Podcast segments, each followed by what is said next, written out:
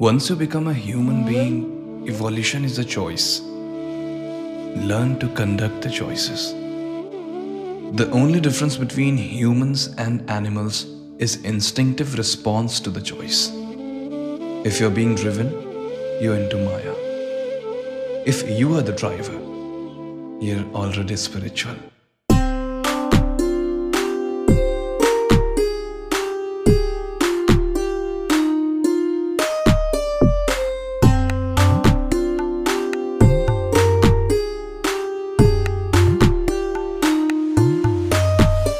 Hello everyone this is Rakesh Soni how you all कैसे हैं आप सब? आई होप आप सब बहुत अच्छे होंगे। It's been so long I haven't uploaded any episode here so let's continue the series with the second part of episode 15, Bhagavad Gita. So let's dive into India Unveiled, episode 15, Bhagavad Gita, part 2. छठा अध्याय। छठा अध्याय आत्म संयम योग है, जिसका विषय नाम से ही प्रकट है। जितने विषय हैं, उन सबसे इंद्रियों का संयम सही कर्म और ज्ञान का निचोड़ है। सुख में और दुख में, मन की समान स्थिति, इसे ही योग कहते हैं। It's just like controlling your senses in happiness and in sadness too जिस जीव आत्मा द्वारा स्वयं मतलब मन को जीता हुआ है। वो जीवात्मा स्वयं का मित्र है और जिसके द्वारा अपना मन नहीं जीता गया है, उसके लिए वो शत्रु के सदृश ही आचरण करता है। अनाश्रित कर्म फलम कार्यम कर्म करोती ससन्यासी च योगी, च न निर्ग्रीन चक्रिय। सातवां अध्याय। सातवें अध्याय की संज्ञा, ज्ञान विज्ञान योग है। ये प्राचीन भारतीय दर्शन की दो परिभाषाएँ हैं। उनमें भी विज्ञान शब्द वैदिक दृष्टि से बहुत ही महत्वपूर्ण था। सृष्टि के नानात्व का ज्ञान विज्ञान है और नानात्व से एकत्व की ओर प्रगति ज्ञान है। ये दोनों दृष्टियाँ मानव के लिए उचित हैं। इस प्रसंग में विज्ञान की दृष्टि से अपरा और परा प्रकृति के इन दो रूपों की जो सुनिश्चित व्याख्या यहाँ गीता ने दी है, वो अवश्य ध्यान देने योग्य है। अपरा प्रकृति में आठ तत्व हैं। पंचभूत, मन, बुद्धि और अहंकार। जहाँ से मानव का जन्म होता है, उसमें ये आठों रहते हैं। किंतु ये प्राकृत सर्ग है, अर्थात ये जड़ है। इसमें ईश्वर की चेष्टा के संपर्क से जो चेतना आती है, उसे परा प्रकृति कहते हैं। वही जीव है। आठ तत्वों के साथ मिलकर जीवन नवा तत्व बन जाता है। Simply the eight elements are earth water fire air ether mind intelligence and false ego When these all eight combines, the ninth is formed. That is life. यहाँ भगवान कहते हैं पंच तत्व मन बुद्धि मैं ही हूँ मैं ही संसार की उत्पत्ति करता हूँ और विनाश भी मैं ही करता हूँ मेरे भक्त चाहे जिस प्रकार भजे परंतु अंततः मुझे ही प्राप्त होते हैं मैं योग माया से अप्रकट रहता हूँ और अज्ञानी मुझे साधारण इंसान समझते हैं। आठवें अध्याय की संज्ञा अक्षर ब्रह्म योग है। उपनिषदों में अक्षर विद्या का विस्तार हुआ। गीता में उस अक्षर विद्या का सार कह दिया गया है। अक्षर ब्रह्म परम, अर्थात पर ब्रह्मा की संज्ञा अक्षर है। मनुष्य, अर्थात जीव और शरीर की संयुक्त रचना का ही नाम अध्यात्म है। जीव संयुक्त भौतिक देह की संज्ञा क्षर है और केवल शक्ति तत्व की संज्ञा आधिदैवक है। देह के भीतर जीव, ईश्वर तथा भूत, ये तीन शक्तियाँ मिलकर जिस प्रकार कार्य करती हैं, उसे अधियज्ञ कहते हैं। नवे अध्याय को राज विद्या योग कहा गया है। अर्थात ये अध्यात्म विद्या विद्या रागी है और ये ज्ञान सब में श्रेष्ठ है। राजा शब्द का एक अर्थ मन भी था। अतएव मन की दिव्य शक्तिमयों को किस प्रकार ब्रह्मय बनाया जाए, इसकी युक्ति ही राजविद्या है। इस क्षेत्र में ब्रह्म तत्व का निरूपण ही प्रधान है। उसी से व्यक्त जगत का बारंबार निर्माण होता है। वेद का समस्त कर्म कांड यज्ञ, अमृत, मृत्यु, संत और असंत, और जितने भी देवी देवता हैं, सबका पर्यवसान ब्रह्म में है। लोक में जो अनेक प्रकार की देव पूजा प्रचलित है, वो भी अपने स्थान में ठीक है। ये दृष्टि भागवत आचार्यों को मान्य थी। वस्तुतः ये उनकी बड़ी शक्ति थी। इसी दृष्टिकोण का विचार या व्याख्या दसवें अध्याय में पाया जाता है। दसवें अध्याय का नाम विभूति योग है। इसका सार ये है कि लोक में जितने देवता हैं, सब एक ही भगवान की विभूतियाँ हैं। मनुष्य में समस्त गुण और अवगुण भगवान की शक्ति के ही रूप हैं। बुद्धि से इन छुट भय देवताओं की व्याख्या चाहे ना हो सके, किंतु लोक में तो वो ही है। कोई पीपल को पूज रहा है, कोई पहाड़ को, कोई नदी को, कोई समुन्दर को, कोई उनमें रहने वाली मछली, कछुओं को। यूँ कितने देवता हैं, इसका कोई अंत नहीं। विश्व के इतिहास में देवताओं की ये भरमार सर्वत्र पाई जाती है। भागवतों ने इसकी सत्ता को स्वीकारते हुए सबको विष्णु का रूप मानकर समन्वय की एक नई दृष्टि प्रदान की। इसी का नाम विभूति योग है, जो सत्व जीव बल युक्त अथवा चमत्कार युक्त है। वो सब भगवान का रूप है। इतना मान लेने से चित्त निर्विरोध स्थिति में पहुँच जाता है। सर्वभूतानी कौनते ये प्रकृति में यान्ति मामिका कल्पक्षे पुनस्तानी कल्पादो विसृजाम्य हम ग्यारहवें अध्याय का नाम विश्व रूप दर्शन योग है। इसमें अर्जुन ने भगवान का विश्व रूप देखा। विराट रूप का अर्थ है मानवीय धरातल और परिधि के ऊपर जो अनंत विश्व का प्राणवंत रचना विधान है मतलब आसमान से भी ऊपर, उसका साक्षात दर्शन। विष्णु का जो चतुर्भुज रूप है वह मानवीय धरातल पर सौम्य रूप है। जब अर्जुन ने भगवान का विराट रूप देखा तो वो कुछ कैलकुलेट ही नहीं कर पाए। कुछ समझ ही नहीं आया उन्हें।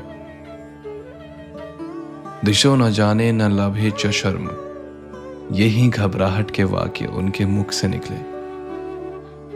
और उन्होंने प्रार्थना की कि मानव के लिए जो स्वाभाविक स्थिति ईश्वर ने रखी है, वो पर्याप्त है। क्योंकि इससे ज़्यादा हम झेल ही नहीं पाएँगे एब्जॉर्ब भी नहीं कर पाएँगे। बारहवें अध्याय का नाम भक्ति योग है, जो जानने योग्य है, जिसको जानकर मनुष्य परम आनंद को प्राप्त हो जाता है।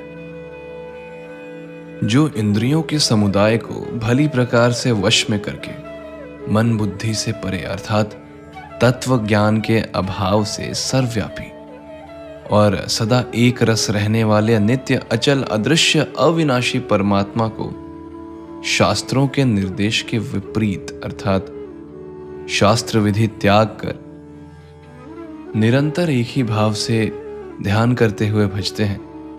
वे संपूर्ण भूतों के हित में रत और सब में समान भाव पाने वाले योगी मुझको प्राप्त करते हैं। भगवान ये भी कहते हैं, मुझमें मन लगा और मुझमें ही बुद्धि भी लगा। इसके उपरांत तू मुझमें ही निवास करेगा। इसमें कुछ भी संशय नहीं।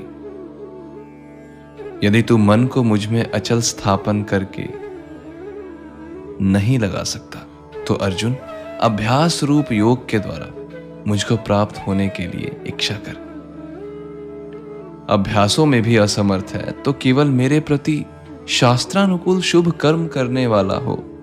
मेरे लिए कर्मों को करता हुआ भी सिद्धि अर्थात उद्देश्य को प्राप्त होगा।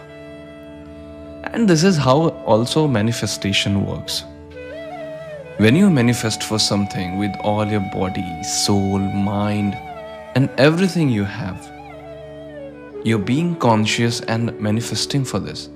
That comes true. वो कहते हैं ना अगर किसी चीज को सच्चे दिल से चाहो तो पूरी कायनात उसे तुमसे मिलाने की कोशिश में लग जाती है exactly If you manifest for something with all your heart mind and soul it happens it really happens And this is how this universe works. Here, I'm elaborating with context to God. But if we just replace the context with our goals, same thing happens. तेरहवें अध्याय में एक सीधा विषय क्षेत्र और क्षेत्रज्ञ का विचार है ये शरीर क्षेत्र है।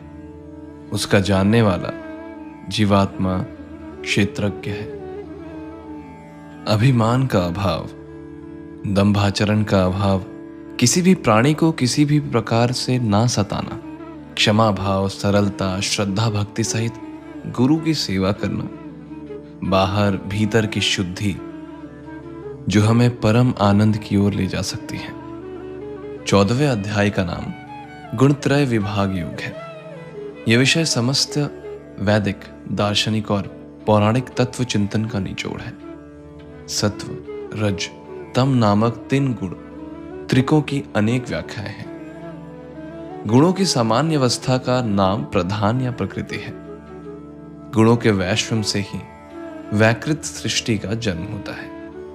अकेला सत्व शांत स्वभाव से निर्मल प्रकाश की तरह स्थिर रहता है। और अकेला तम भी जड़वत निश्चेष्ट रहता है। किंतु दोनों के बीच में छाया हुआ रजोगुण उन्हें चेष्टा के धरातल पर खींच लाता है। Here also it all describes the balance between things यहाँ पे तीन गुणों की बात हो रही है। सात्विक, राजसिक और तामसिक। आयुर्वेद के हिसाब से तीन प्रकार के खाने भी होते हैं। सात्विक तामसिक और राजसिक these are also human personality mindset types सात्विक स्वभाव के लोग एक अच्छी याददाश्त के साथ बहुत तेज दिमाग के होते हैं। वो सहज रूप से स्वच्छ, व्यवस्थित और स्वास्थ्य के प्रति जागरूक होते हैं। वे शांत, सभ्य और दूसरों का ध्यान रखने वाले और विनम्र और अच्छे शिष्टाचार के साथ सभी के लिए मददगार होते हैं। वो खुद को सुधारने की कोशिश करते हैं। चाहे वो पहले से ही कितने बुद्धिमान क्यों ना हो। सात्विक व्यक्ति जीवन को एक अनुभव के तौर पर देखते हैं, जिससे वो कुछ अच्छा सीख सकें, और वो पद का कभी घमंड नहीं करते, ना ही ईर्षा करते हैं। राजसिक। राजसिक स्वभाव के लोग ऊर्जा से भरे होते हैं। ये दूसरों को नियंत्रण में रखने और उन पर हावी होने की कोशिश करते हैं। ये बुद्धि के मामले में मध्यम और याददाश्त के मामले में थोड़े कमज़ोर होते हैं। राजसिक गुण वाले लोग अपनी प्रतिष्ठा और शासन को बहुत महत्व देते हैं। ये हमेशा पद, ख्याति, शक्ति, पैसा और रुतबे को हासिल करने की कोशिश में रहते हैं। राजसिक स्वभाव के लोग कभी भी अपने पद और संपत्ति को संतुष्टि के रूप में नहीं देखते। वो और ज़्यादा पाने और उसका दिखावा करने की तलाश में होते हैं। इसके अलावा, ये हमेशा अपनी इच्छाओं की संतुष्टि चाहते हैं। जैसे कि शारीरिक सुख, भोजन, संगीत, रंग, सुगंध और मनोरंजन। लेकिन ये लोग इन सब चीज़ों से भी बहुत जल्दी ऊब जाते हैं। राजसिक स्वभाव के लोग बहुत मुश्किल से, बिना मतलब से किसी के लिए कुछ करते हैं। ये जो भी करते हैं, उसके पीछे हमेशा कोई मंशा होती है, या कोई उम्मीद छिपी होती है। तामसिक। तामसिक गुण के लोगों में समझ की कमी होती है। ये लोग आलसी डरपोक और कमज़ोर याददाश्त वाले होते हैं। ये लोग स्वभाव से उदासीन और असंवेदनशील होते हैं। ऐसे लोग दूसरों का आदर और सम्मान भी कम ही करते हैं। तामसिक लोग शारीरिक रूप से या मानसिक रूप से सुधार करने की इच्छा नहीं रखते। रखते भी हैं तो बहुत कम इच्छा रखते हैं। तामसिक व्यक्ति शारीरिक रूप से या मानसिक रूप से बोझ लगाने वाले किसी भी काम में शामिल नहीं होते। और अगर संभव हो तो किसी भी काम को करने से बचते हैं। वो खाने, पीने, सोने या आलस्य में लिप्त रहते हैं। या इसके बारे में ही सोचते रहते हैं। ये लोग बेईमान, बुरी आदतों के शिकार होते हैं और अपनी सेहत पर ध्यान नहीं देने वाले होते हैं।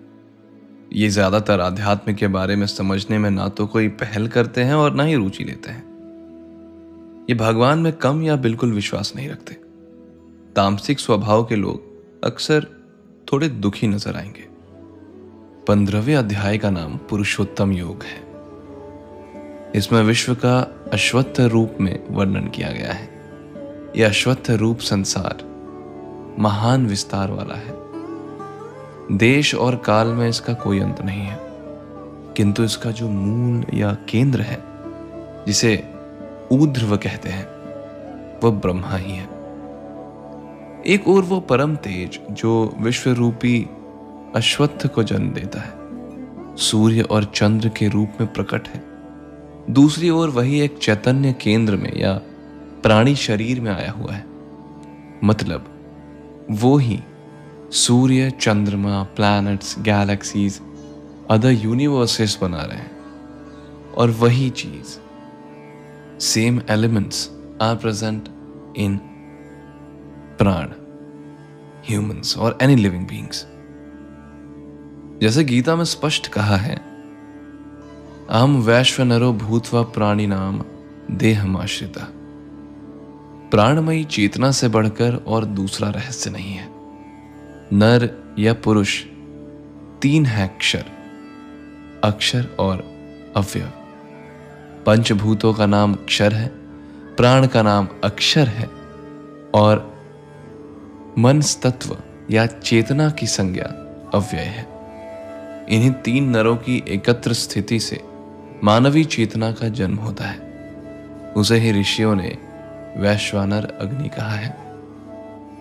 मतलब कि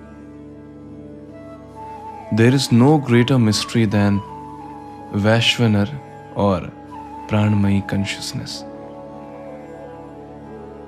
नर और मेन आर थ्री क्षर अक्षर एंड अव्यय क्षर अक्षर और अव्यय से ही मानवीय चेतना का जन्म होता है और उसे ही ऋषियों ने वैश्वानर अग्नि कहा है। सोलहवीं अध्याय में देवासुर संपत्ति का विभाग बताया गया है। आरंभ से ही ऋग्वेद में सृष्टि की कल्पना दैवीय और आसुरी शक्तियों के रूप में की गई है। यह सृष्टि के द्विविरुद्ध रूप की कल्पना है। एक अच्छा और दूसरा बुरा। एक प्रकाश में, दूसरा अंधकार में। एक अमृत, दूसरा मर्त्य। एक सत्य, दूसरा अनृत। इस दुनिया में सिर्फ़ दो तरह के लोग होते हैं। एक अच्छे और एक बुरे और यह अध्याय यही बताता है।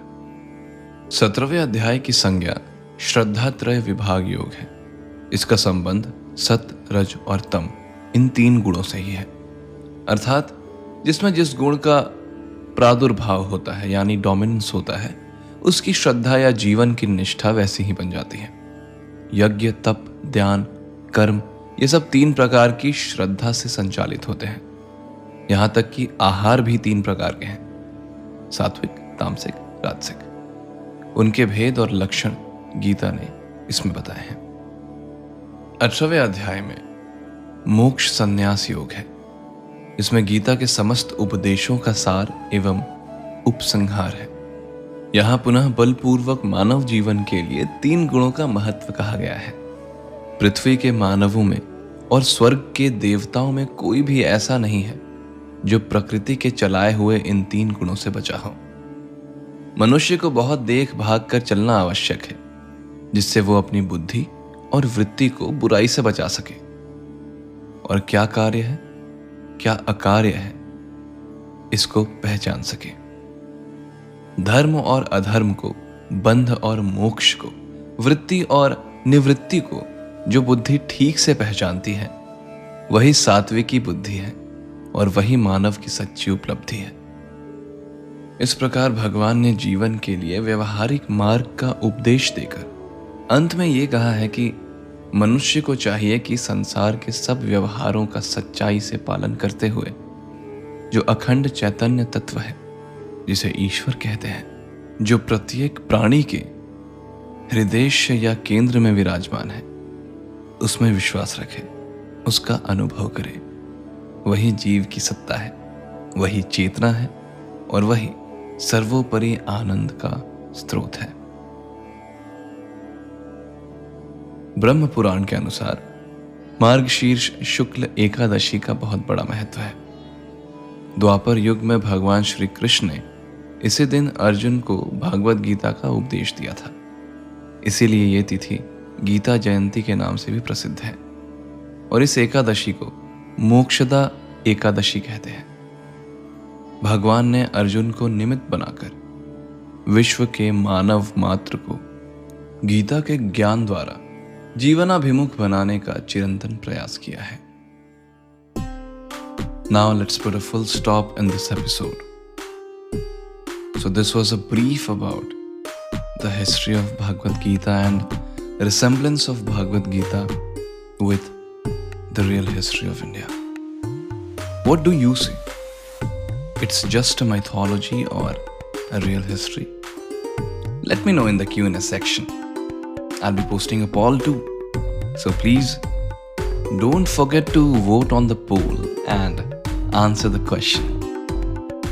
And yes, if you haven't followed India Unveiled on Spotify and on other streaming platforms, do follow this and keep supporting.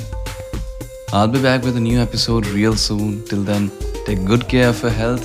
This is Rakesh Soni signing off from India Unveiled.